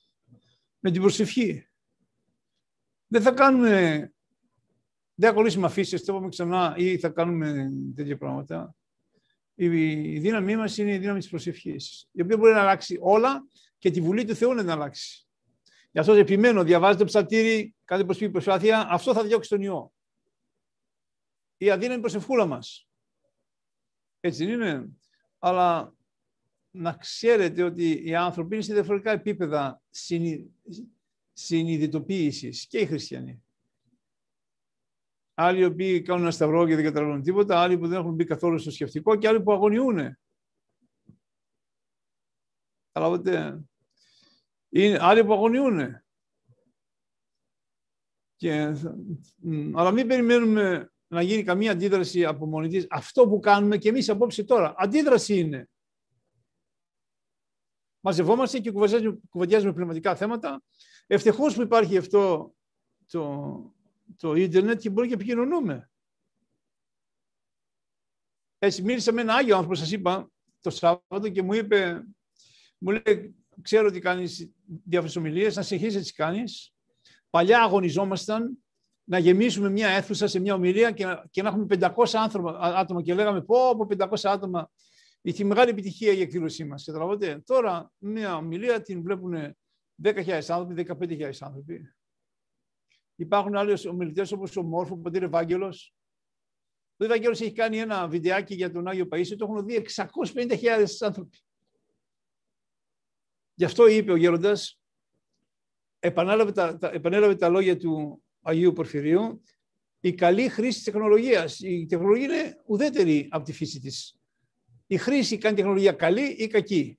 Αν έχεις τεχνολογία για να βλέπεις πορνό στο ίντερνετ, τότε κάνεις κακή χρήση της τεχνολογίας. Άμα η τεχνολογία βοηθάει να ανταμώνουμε όπως εμείς τώρα, ή όσοι δεν μπορούσαν να πάνε στην εκκλησία σήμερα λόγω του καιρού, ή όσοι δεν μπορούσαν να μπουν μέσα. Έτσι δεν είναι. Αυτό με έναν τρόπο, βέβαια δεν υποκαθιστά τη θεία λειτουργία ασφαλώ, αλλά κάνουμε χρήση τεχνολογίας για να μιλάμε. Δεν χρειάζεται να αντιδράσουμε. Ήδη έχουμε αντιδράσει Ήδη έχουμε ένα στρατό και προσεύχεται. Αλλά ότι θα μεγαλώσουμε αυτό το στρατό. Και θα το πάμε στο τέλος. Η προσευχή μας, εάν γίνεται με ταπείνωση, είναι παντοδύναμη και θα αλλάξει τα πράγματα. Η προσευχή μας. Να το όπλο που έχουμε. Και μετά ο Θεός θα φροντίσει ώστε να αλλάξει τα πράγματα. Αμήν. Ναι, Γέροντα. Ε, μία ακόμη ερώτηση. Πώς σε όλη αυτή τη σύγχυση από τις διαφορετικές φωνές που ακούγονται και από το χώρο ειδικά της Εκκλησίας θα διακρίνουμε την αλήθεια; Ξανά πώς με αυτή τη σύγχυση και από το χώρο; Από τις διαφορετικές φωνές που ακούγονται και ιδιαίτερα από το χώρο της Εκκλησίας θα διακρίνουμε την αλήθεια. Ναι, ποια είναι η αλήθεια; Ξέρετε ποια είναι η αλήθεια; Ο Χριστός. Ο Χριστός είπε εγώ είμαι η οδός και η αλήθεια και η ζωή. Κάποια στιγμή στο πρωτόριο τον ρώτησε ο Πόντιος Πιλάτος και τι είναι αλήθεια; Και είχε μπροστά του την αλήθεια υποστασιωμένοι. Ε, σήμερα ακούγονται πολλές φωνές. Να κάνεις προσευχή και ό,τι σου αποδείξει ο Θεός. Τώρα, σήμερα ακούγονται προσευχές που λένε η μάσκα επιβάλλεται μες τις εκκλησίες, άλλοι λένε επιβάλλεται, άλλοι λένε έτσι και έτσι. Έτσι δεν είναι. Να ακούς τον πνευματικό σου και να μην σ' αρέσει αυτό που σου είπε, αυτό να ακολουθήσεις. Δηλαδή, γι' αυτό είναι μια, μια αυτοταπείνωση. Ταπεινώσει τον εαυτό σου και κάνεις το θέλημα του, του, του, του πνευματικού σου. Και ας μην σ' αρέσει. Αλλά λοιπόν, καθένας έχει ένα οδηγό που θα πάει. Έτσι δεν είναι. Όπως εμείς, πολλά από αυτά που σας λέω εγώ, τα έχω βιάσει με το γιο ευθύμιο. Να μην κάνουμε το εμβόλιο λόγω χάρη, όλα αυτά. Δεν τα βγάλω το μυαλό μου. Έχω και εγώ κάποια υπακοή. Και μιλάω και με άλλους γέροντες οι οποίοι έχουν αγιότητα. Και αυτό είναι το μεγάλο ωφέλιμα στην εποχή μας, είναι ότι υπάρχουν άγιοι άνθρωποι και λαϊκοί, παρακαλώ, και μοναχοί ανάμεσά μας. Αυτοί είναι οι αληθινοί φωστήρες και μας οδηγούν. Να μην ακολουθήσουμε κάποιο πλανημένο, προσοχή με την πλάνη, έτσι δεν είναι; Και αυτό μας σώζει, από αυτό μας σώζει η υπακοή. Γι' αυτό λοιπόν επακούτε τον πνευματικό σας, ό,τι σας πει και ας μην σας αρέσει να κάνετε αυτό που λέει. Παρακάτω, Γεώργια. Ναι, Γεροντή, είναι μια μεγάλη ερώτηση λίγο να σας την πω σιγά σιγά. Αν κάνουμε τόσο αμαρτήματα που ούτε να τα μετρήσουμε δεν προλαβαίνουμε, πόσο μάλλον να τα θυμόμαστε και να τα εξομολογούμαστε όλα, αυτό σημαίνει ότι κατά τη διάρκεια του αποχωρισμού της ψυχής από το σώμα, μόνο η χάρη του Θεού μπορεί να μας δικαιώσει και όχι τα έργα μας έναντι των τελωνίων και των πονηρών πνευμάτων. Πώς αποκτάται η χάρη από έναν άνθρωπο που κάνει πιο πολλά αμαρτήματα από όσα προλαβαίνει να εξομολογηθεί; Ναι. Και εδώ υπάρχει μια αρνητικότητα σε αυτήν την τοποθέτηση. Τι θα πει κάνω πολλά αμαρτήματα. Εγώ σας τα περίεψα πριν από λίγο. Πώς χωρίζει τα σκαλιά εδώ ο Άγιος Ιωάννης. Σας έχω πει ποια είναι η βάση στα πνευματικά. Ταπείνωση και μετάνοια. Τι συμβαίνει λοιπόν στην πνευματική ζωή. Κάποια στιγμή πα και κάνεις μια γενική εξομολόγηση. Τα έχεις γραμμένα. Ό,τι θυμάσαι από παιδί. Και κάνεις μια γραμμή, μια τομή. Αυτή ήταν η ζωή μου μέχρι τώρα. Από εδώ και πέρα θα ζήσω κατά Χριστό. Αυτά τα εξομολογήθηκα όλα. Από παιδί. Και μετά προσπαθώ να ζήσω κατά Χριστό. Με επέτρεψε ο γέροντας μου, να παρακοινωνήσω και προσπαθώ να ζήσω κατά Χριστό και είναι το μυαλό μου σε εγρήγορση. Δεν επιτρέπει το μυαλό μου να αφαιρείται στη διάρκεια της μέρας. Έχω διαρκή προσευχή, έχω το νου μου στο Χριστό. Δηλαδή, οι άλλοι πώς τα καταφέρανε νομίζεις; Αλλά όταν έτσι κάνανε οι άλλοι. Δηλαδή, χρησιμοποίησαν μέτρα όπως είναι η υπακοή, όπως είναι η ταπείνωση και αυτό δεν διώξει το κακό. Ότι η αμαρτάνηση είναι ότι είσαι εύκολο θύμα των δαιμόνων ή έχει μια ροπή ψυχής προς την αμαρτία. Να τα εξομολογηθείς αυτά, να τα κουβεντιάσεις. Έτσι δεν είναι, αλλά όχι είναι ακατόρθωτο. Έτσι δεν είναι. Απλώς έχεις ένα πολύ δρόμο μπροστά σου και είσαι λίγο σε σύγχυση. Για να φύγεις από τη σύγχυση, θα κάνεις υπακοή, θα έχεις ένα πνευματικό και ό,τι σου λέει θα κάνεις. Καταλάβατε, ό,τι είναι πνευματικός θα κάνεις. Η υπακοή θα σε σώσει και λάθος να είναι πνευματικός. Η υπακοή είναι μεγάλη αρετή γιατί καταργεί το θέλημά μας. Έτσι, δεν είναι αδύνατο να έχεις καλή πνευματική ζωή. Αλλιώς πώς έφτασε ο διπλανός σου σε επίπεδα αγιότητας; Αυτός δεν είχε πόλεμο; Αυτόν η ψυχή δεν είχε μια ροπή στην αμαρτία. Πώς την είχε, έτσι θα κάνεις και εσύ. Η άλλη ερώτηση. Ναι, ο Γιώργος από την Πάτρα σας ρωτάει γέροντα, Ποιο Ευαγγέλιο του Τριωδίου είναι το πιο σημαντικό για το σύγχρονο χριστιανό; Ποιο Ευαγγέλιο του Τριωδίου; Τριωδίου. Ε, αυτό τον καιρό διαβάζουμε Μάρκος τις Κυριακές. Έτσι είναι στις Κυριακές Μεγασοίδη, δηλαδή Αλλά δεν υπάρχει Ευαγγέλιο που είναι πιο σημαντικό από τα άλλα. Έτσι. Ο Μάρκος είναι πιο... Το χρησιμοποιούμε στις Κυριακές του Τριωδίου. Αλλά δεν σημαίνει τα ίδια που λέει ο Μάρκος, θα λένε και άλλοι. Με τα ίδια λόγια σχεδόν. Γι' αυτό και ο Μάρκος θεωρείται ίσως το πρωτευαγγέλιο από τα τέσσερα Ευαγγέλια. Οι άλλοι τρεις Ευαγγελιστές στηρίχτηκαν πάνω στο Μάρκο. Ο Μάρκος ήταν μία από τις πηγές τους. Αλλά, δεν σημαίνει ότι διαβάζουμε μόνο το Μάρκο. Όλα τα Ευαγγέλια είναι άγια. Παρακάτω. Ναι, Γερόδα. Ε, μήπως ένα πρόβλημα της εποχής μας είναι η έλλειψη γνώσεων και εμπειριών της Βασιλείας του Θεού; Επηρεάζει αυτό την, την στερέωση της πίστης μας; Όχι. Τι θα βρει έλλειψη γνώσεων; Εμείς όλοι έχουμε μια βασική χριστιανική παιδεία στην, στην Ελλάδα. Η γιαγιά μου και η γιαγιά σου που ήταν άγιες μπροστά σε εμάς. Είχαν καμία γνώση ειδική; Ξέρανε πώς λειτουργεί το κομπιούτερ, ξέρανε πώς λειτουργεί το κινητό τηλέφωνο, ξέρανε τέτοια πράγματα που εμείς είναι στην καθημερινότητά μας; Ήταν πιο άγιες. Γιατί τι είχαν, ήταν ταπεινή η γιαγιά. Γιατί την αγαπούμε τόσο πολύ τη γιαγιά μας και ας τη χάσαμε; Ήταν γεμάτη αγάπη. Πού την έβρισε την αγάπη; Την ψώνισε από τον μπακάλι, από την εκκλησία την έπαιρνε. Κάθονταν και έκανε προσφορά για να πάει στην εκκλησία. Από τα χαράματα πήγαινε και για να εκκλησιαστεί. Δεν είχε τίποτα πιο δυνατό από στήριγμα στη ζωή από την εκκλησία. Αν βάλουμε το Θεό πρώτο, πρώτη αγάπη στη ζωή μας, τότε είμαστε σε καλό δρόμο. Αυτά έχουν απαντηθεί με τρόπο ζωής άλλων ανθρώπων. Ο δικός μας τρόπος ζωής άλλαξε. Εμείς χρησιμοποιούμε πολύ τη λογική μας και είναι λάθος. Μίλησε ο Χρήστος πριν γι' αυτό. Τη λογική μας και δεν πρέπει να τη χρησιμοποιούμε τη λογική μας, πρέπει να χρησιμοποιούμε την πίστη μας πιο πολύ. Καταλάβατε; Άμα ήταν η λογική ή η εξυπνάδα ή οι γνώσεις που είπατε πριν από λίγο που κάνουν τη διαφορά, τότε οι πιο άγιοι άνθρωποι θα ήταν αυτοί οι επιστήμονες. Αλλά οι πιο πολλοί επιστήμονες είναι άθεοι. Αυτοί που έχουν τη γνώση είναι άθεοι σήμερα. Τα πανεπιστήμια βγάζουν αθέους. Δεν υπάρχει πίστη. Καταλαβαίνετε; Υπάρχει πίστη στον εαυτό μας, στον άνθρωπο. Δεν υπάρχει πίστη στο Θεό. Αλλά δεν είναι η γνώση που σου δίνει τη διαφορά. Αυτό ήταν μια αίρεση στα πρώτα χρόνια της Εκκλησίας. Η αίρεση των γνωστικών που έλεγαν, έλεγαν ότι η γνώση λυτρώνει. Έτσι δεν είναι. Αυτοί κάναν κάπως η ζημιά. Και οι Νικολαίτες που αναφέρεται στο βιβλίο της Αποκαλύψεως γνωστικοί ήταν.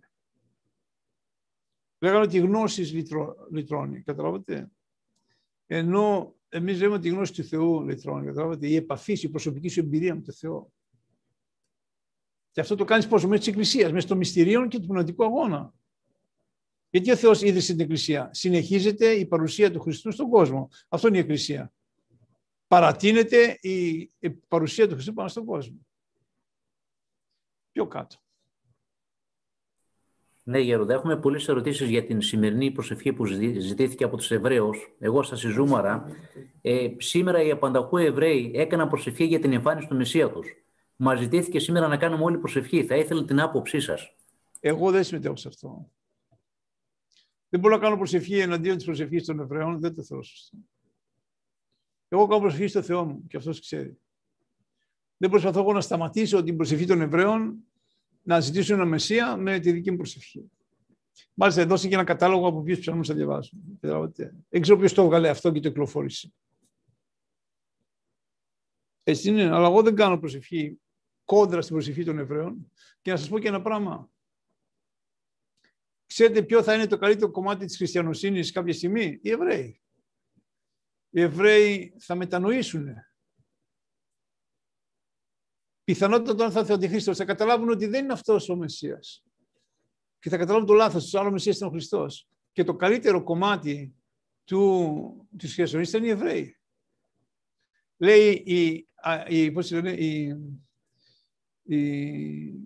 ο Απόστολος Παύλος λέει κρίτον τι προβλεψαμένου του Χριστού, δηλαδή ο Χριστός άφησε να μπουν όλα τα έθνη μέσα στην Εκκλησία και μετά να σώσει και τους Εβραίους. Ο Θεός είχε μια καλύτερη, προβλέψει κάτι καλύτερο, να διωθεί το Ευαγγέλιο στα έθνη και μετά ένα κομμάτι των Εβραίων θα γίνουν, θα γίνουν χριστιανοί και θα είναι πολύ εκλεκτό κομμάτι της Εκκλησίας οι Εβραίοι. Καταλάβατε. Αλλά εμείς δεν πάμε τώρα να σταματήσουμε. Εγώ έτσι πιστεύω και έτσι κάνω και άλλοι με πήραν τηλέφωνο και, και από τα Γιάννα και από την Καρδίτσα και από την Αθήνα. Και είπα, εγώ δεν συμμετέχω σε αυτό. Δεν ξέρω ποιος το έβγαλε και ποιος το υπογράφει αυτό. Έτσι δεν είναι. Ναι, αυτοί πάντα κάνουν προσφυγή για το Μεσσία. Άμα πας, ας πούμε, στο λόφο της Ιών, εκεί που είναι ο τάφος του Δαβίδ, αυτοί προσέφονται γι' αυτό διαρκώς. Ψάχνουν 24 ώρες τους ψαλμού. Πάμε παρακάτω. Ναι, έχουμε κάποιες ερωτήσεις για τον κορονοϊό τώρα, Γέροδα. Ξανά πάλι. ο πνευματικός μου είναι υπέρ της μάσκας και υπέρ του εμβολίου. Εγώ όμως είμαι αντίθετος και με τα δύο. Δυσκολεύομαι να κάνω υπακούη. Τι να κάνω; Ο πνευματικό δεν σου επιβάλλει το εμβόλιο, αλλά τι γνώμη του λέει. Έτσι είναι. Ούτε σου είπα τη μάσκα. Τώρα στη μάσκα τι να κάνεις, δεν μπορεί να πάει στην εκκλησία, θα σε βγάλουν έξω. Έτσι είναι. Να, να βρεις όμως εκκλησίες που δεν φοράνε μάσκες ή που είναι μισό-μισό. Δεν φωνάζουν σε αυτούς που δεν υπάρχουν τέτοιες εκκλησίες σε όλη την Ελλάδα. Έτσι δεν είναι. Αλλά ο πνευματικός σου, να το σέβεσαι το πνευματικός σου, που πιστεύει ότι το εμβόλιο πρέπει να γίνει. Εδώ οι πιο πολλοί δεσποτάδε πάνε και κάνουν το εμβόλιο και βγάλουν και φωτογραφία. Αν το εμβόλιο αυτό μετά από ένα χρόνο σκοτώνει, τι θα κάνουνε;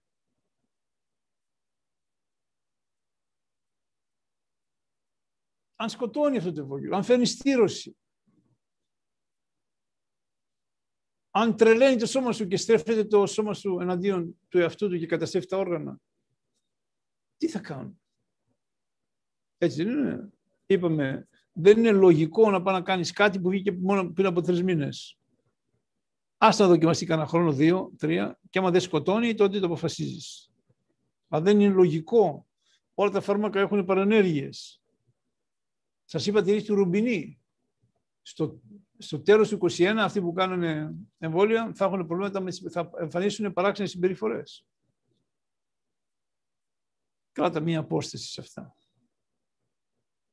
Παρακάτω. Ναι, Γέροντα, ε, είχατε πει ότι ο Χριστός αγαπάει υπερβολικά την Ελλάδα. Πού το στηρίζετε αυτό; Το είπε ο Άγιος Παΐσιος. Δεν είναι δική μου ρίση. Να αγαπάει υπερβολικά. Και εσύ δεν την αγαπείς την Ελλάδα υπερβολικά. Εσύ που ρωτάς. Εγώ έκανα στην Αμερική 25 χρόνια. Είδα όλους τους λαούς. Έγινα πιο Έλληνα στην Αμερική. Εθάβασα τον Έλληνα. Που στην Αμερική με ένα παπούτσι και από το χωριό, καμιά γλώσσα δεν δούλευε, αλλά εκείνος ο ένα πίστευε. Και θαυματούργησε στην Αμερική. Δεν ήξερε άλλη δουλειά να πλένει πιάτα. Έπαιρνε πιάτα, μετά αγόρασε εστιατόρια, έκανε και άλλα εστιατόρια. Και αμέσως έκανε εκκλησίες. Έχουν φτάσει περίπου 700 εκκλησίες στην Αμερική. Οι Έλληνες. Έτσι είναι, βέβαια, ο σύγχρονο Έλληνας δεν έχει σχέση με αυτούς μετά τον Δεύτερο Παγκόσμιο Πόλεμο που πήγαν η πρώτη γενιά, αυτή η γενιά των μεταναστών. Παρά, παλιά θέλανε για τις κόρες τους γαμπρούς από την Ελλάδα, τώρα δεν πολύ θέλουν. Γιατί τους πήραν και ήταν απαταιώνες. Αλλά δεν τον Έλληνα μέσα σε όλους τους λαούς και τον θαύμασα. Τώρα, τι είχε ένα σταυρό. Μόλις έκανε δύο δεκάρες, είτε να μαζευτούν πέντε οικογένειες, να πάρουμε ένα οικόπεδο, να καυτικήσουμε μια εκκλησία, να πήρουν. Αυτό ήθελε. Σήμερα, αν πάμε σύγχρονοι μετανάστες, δεν θα πούμε να μαζευτούμε να πάρουμε μια εκκλησία, θα πούμε να μαζευτούμε να κάνουμε ένα χώρο να έχουμε ελεύθερο ίντερνετ. Καταλαβαίνετε, θέλω να σας πω τη διαφορά της λογικής εκείνοι οι άνθρωποι στο εξωτερικό, σας το λέω και εγώ από προσωπική εμπειρία, αισθάνεσαι μια ορφάνια και πρέπει να επιστατεύσεις ό,τι όπλα έχεις. Το πιο όπλο που έχεις είναι η αγάπη στον Χριστό. Έτσι έγραψε και ο Ελίτης, το αξιονιστή. Πήγαν έξω και στο εξωτερικό και είδε την Ευρώπη που είχε αρχίσει να ευημερεί μετά το Δεύτερο Παγκόσμιο και ενώ η Ελλάδα μετά τον εμφύλιο πόλεμο δυστυχούσε και ήθελε κάπου να πατήσει. Έλεγε δεν μπορούμε να μας βάζουν τόσο πολύ κάτω. Καταλάβετε, σαν να μην έχουμε τίποτα. Και τι είπε, έγραψε της δικαιοσύνης ύλη εννοείται. Ποιος είναι ο νοητός ήλιος δικαιοσύνης, ο Χριστός. Το πήραν αριστερή και το κάνουν κουβέντα, τραγούδι δεν ξέρω πώς το ερμηνεύουν, αλλά ο νοητός ήλιος δικαιοσύνης μέσα στα βιβλία της Εκκλησίας είναι ο Χριστός. Στηρίχθηκε πάνω σε αυτό που είχε, αλλά σήμερα εμείς έχουμε Χριστό για να στηρίξουμε την ύπαρξή μας απάνω, όπως είχαν εκείνοι οι μετανάστες. Μ; Καλή ερώτηση. Ή θα κάνουμε κάτι πιο σύγχρονο σήμερα, να κάνουμε κανένα καφενείο. και, και εκείνοι κάνουν καφενεία. Δεν χρησιμοποίησαν, αλλά κάνουν μια εκκλησία. Είχαν την ανάγκη τα παιδιά τους να μαθαίνουν ελληνικά και είχαν την ανάγκη να λειτουργούνται ορθόδοξα. Έτσι δεν είναι θαύμασο τους Έλληνες και περιμένουμε να βοηθήσει πολύ ομογένεια τη σύγχρονη Ελλάδα κάποια στιγμή.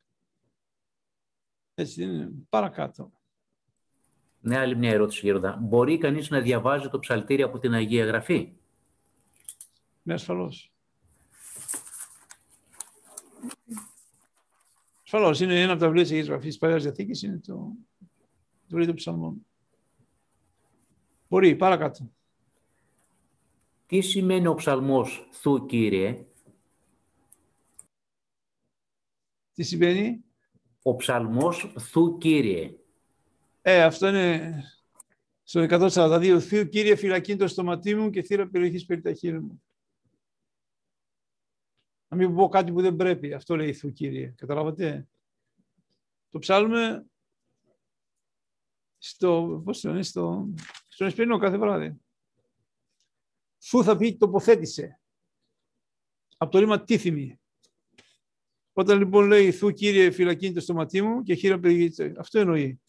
Βάλε Κύριε γύρω από τα χείλη μου μία και φυλακή και, και θύρα περιοχής. Δηλαδή προστάτευσε αυτά, από αυτά που λέω.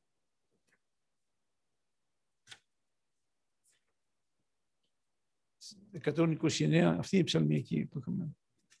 Το 40. Εντάξει, παλικάρια, παρακάτω. Για να το βρω ένα λεπτό εδώ να σας το πω. Θου Κύριε είναι ο τρίτος στίχος του ψαλμού 140. Λέει Κύριε και έκανα προσέγγι σαν ακουσών μου, πρόσφυγε τη μου, κατευθυνθείτε προσοχή μου ως μία μενοποιών σου. Έπρασε τον χειρό μου θυσίες παιδί. Θου Κύριε φυλακή το στήματί μου και, και θύρα περιοχή από τα χείλη μου.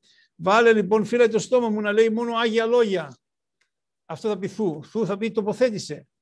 Βάλε μια φυλακή γύρω από το στόμα μου. Καταλαβαίνετε, βάλε κάπου το φρουρούνε. Μια επιφυλακή, μια φρουρά. Αυτό εννοεί. Παρακάτω. Ναι, μια τελευταία ερώτηση, Γεώργα.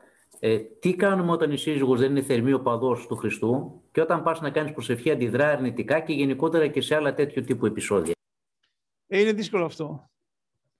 Θα πρέπει η οικογένεια μαζί να προσπαθεί μετά, αισθάνεσαι μια μοναξιά. Πάει να κάνει μια προσευχή και σε λέει ψώνιο, βλαμμένο, σε λέει. Καταλάβατε. Ε, εσύ να το κάνεις όμως. Και ας λέει. Σας είπα την άλλη φορά, όπω ο Παύλος λέει, αυτά τα ζευγάρια που ένας πιστεύει, άλλος δεν πιστεύει, να μην το διαλάνε. Μπορεί και ο άλλος, ο οποίος δεν πιστεύει, κάποια στιγμή να προσελκυστεί από τη δύναμη της πίστης. Τι θα πρέπει να κάνεις εσύ, έχεις ένα δύσκολο έργο, είναι αλήθεια αυτό, γιατί δεν έχεις βοήθεια από το τέρι σου. Τι θα κάνεις τότε, θα προσπαθείς να αγιάσεις τον, εαυτό, να αγιάσεις τον εαυτό σου. Και όσο πιο πολύ τον αγιάζεις τον εαυτό σου, δηλαδή γίνεσαι πιο μιλίχιο, πιο άκακος, αυτό θα, επιδράσει, θα επιδράσει και πάνω στην γυναίκα σου και μπορεί να την προσελκύσεις στην πίστη. Οι πρώτοι χριστιανοί δεν, κάνανε, δεν λέγανε μεγάλες θεωρίες και μεγάλα λόγια όπως εγώ. Οι πρώτοι χριστιανοί αυτοί προσέλκυαν κόσμο στην πίστη από, το, από τη συμπεριφορά τους. Θα σας διαβάσω κάτι τώρα, ένα λεπτούλι, που έχω ετοιμάσει εδώ και με αυτό να κλείσουμε. Σας το υποσχέθηκα προχθές, είναι η επιστολή προς Διόγνητο. Ένα αρχαίο κίνημα της Εκκλησίας, θα διαβάζω από μετάφραση. Οι χριστιανοί δεν ξεχωρίζουν από τους άλλους ανθρώπους στη γλώσσα ομιλίας ούτε στις συνήθειες. Είναι μια επιστολή που γράφει σε κάποιον του πει τι είναι χριστιανοί. Ούτε κατοικούν σε δικές τους ξεχωριστές πόλεις. Ούτε χρησιμοποιούν κάποια, κάποια γλωσσική διάλεκτο διαφορετική. Ούτε ζουν με περίεργο τρόπο. Δεν έχουν επινοήσει κάποιο παράξενο τρόπο ζωής στηριγμένη στην ανθρώπινη περιέργεια, ούτε και προείστανται, όπως μερικοί της μιας ανθρώπινης διδασκαλίας. Κατοικούν σε ελληνικές ή βαρβαρικές πόλεις, όπως συνέβη ο καθένας και διαβιούν με τοπικές συνήθειες και τον τρόπο ενδυμασίας και τροφής του κάθε τόπου, ενώ συγχρόνως γίνεται φανερή και θαυμαστή η αξιοπρόσεκτη συμπεριφορά τους. Να λοιπόν πώς πώς μπορείς να αντάξεις με τη συμπεριφορά σου. Και συνεχίζει η επιστολή προς Διόγνητον. Ζούνε στη δική τους ο καθένας πατρίδα, αλλά ως πάρικοι. Μετέχουν σε όλα τα κοινά ως πολίτες και υπομένουν τα πάντα, όμως σαν να ήταν ξένοι. Η ξενιτιά είναι πατρίδα τους και η πατρίδα τους ξενιτιά παντρεύονται όπως όλοι και γεννούν παιδιά, αλλά δεν τα σκοτώνουν. Τι, τι, τι προφητικό αυτό για τις μέρες μας. Γη είναι άνθρωποι, είναι, αλλά δεν ζουν με ζωώδη τρόπο. Διαβιούν στη γη, αλλά έχουν το πολίτευμά τους στον ουρανό. Υπακούν στους κρατικούς νόμους, αλλά με τον τρόπο ζωή τους ξεπερνούν τους νόμους. Αγαπούν τους πάντες, έστω και αν διώκονται από όλους. Αγνοούνται και κατακρίνονται από πολλούς, φωνεύονται, αλλά ζωπιούνται. Γίνονται φτωχοί από πεποίθηση και πλουτίζουν τους άλλους στερούνται σχεδόν των πάντων, αλλά δίνουν σε όλους. Περιφρονούνται από τους ανθρώπους, αλλά γίνεται δόξα για αυτούς η περιφρόνηση. Να η ταπείνωση που λέγαμε. Συκοφαντούνται, αλλά δικαιώνονται. Χλεβάζονται και αυτοί ευλογούν. υβρίζονται και τιμούν. Ενώ κάνουν το καλό, τιμωρούνται ως κακοί. Όταν όμως τιμωρούνται, χαίρουν, γιατί έτσι αποκτούν την εν Χριστώ ζωή. Λίγο ακόμα για να τελειώσουμε. Οι Ιουδαίοι τις πολεμούν ως αλλοφίλους και οι δολάτες τους διώκουν και αυτοί που τους μισούν δεν μπορούν να προσδιορίσουν την αιτία της έχθρας τους. Να το πιο απλά. Ό,τι είναι για το σώμα η ψυχή, είναι και για τον κόσμο οι χριστιανοί. Τι μεγάλη κουβέντα. Όπως είναι διάχυτη σε όλο το σώμα η ψυχή, με τον ίδιο τρόπο και οι χριστιανοί στον κόσμο. Κατοικεί στο σώμα η ψυχή, αλλά δεν είναι στοιχείο του σώματος, και οι χριστιανοί κατοικούν στον κόσμο, αλλά δεν είναι του κόσμου. Αυτό ήθελα να σας πω. Θα πρέπει να πάμε εκεί, αδελφοί. Καταλάβατε, αυτοί είναι οι χριστιανοί. Έχει δοθεί το Ευαγγέλιο από τη συμπεριφορά. Αν λοιπόν η γυναίκα σε, σε χρεβάζει, εσύ μην αντιδράσει. Καταλάβατε; Αν πάει να κάνει το σταυρό σου και σε λένε οπισθοδρομικό, μην αντιδράσει. Καταλάβατε; Βέβαια δεν μπορεί να σταματήσει να κάνει το σταυρό σου. Του λε, εσύ, εσύ το, θες μην το κάνεις, εγώ όμως έχω δικαίωμα να το κάνω. Έτσι είναι.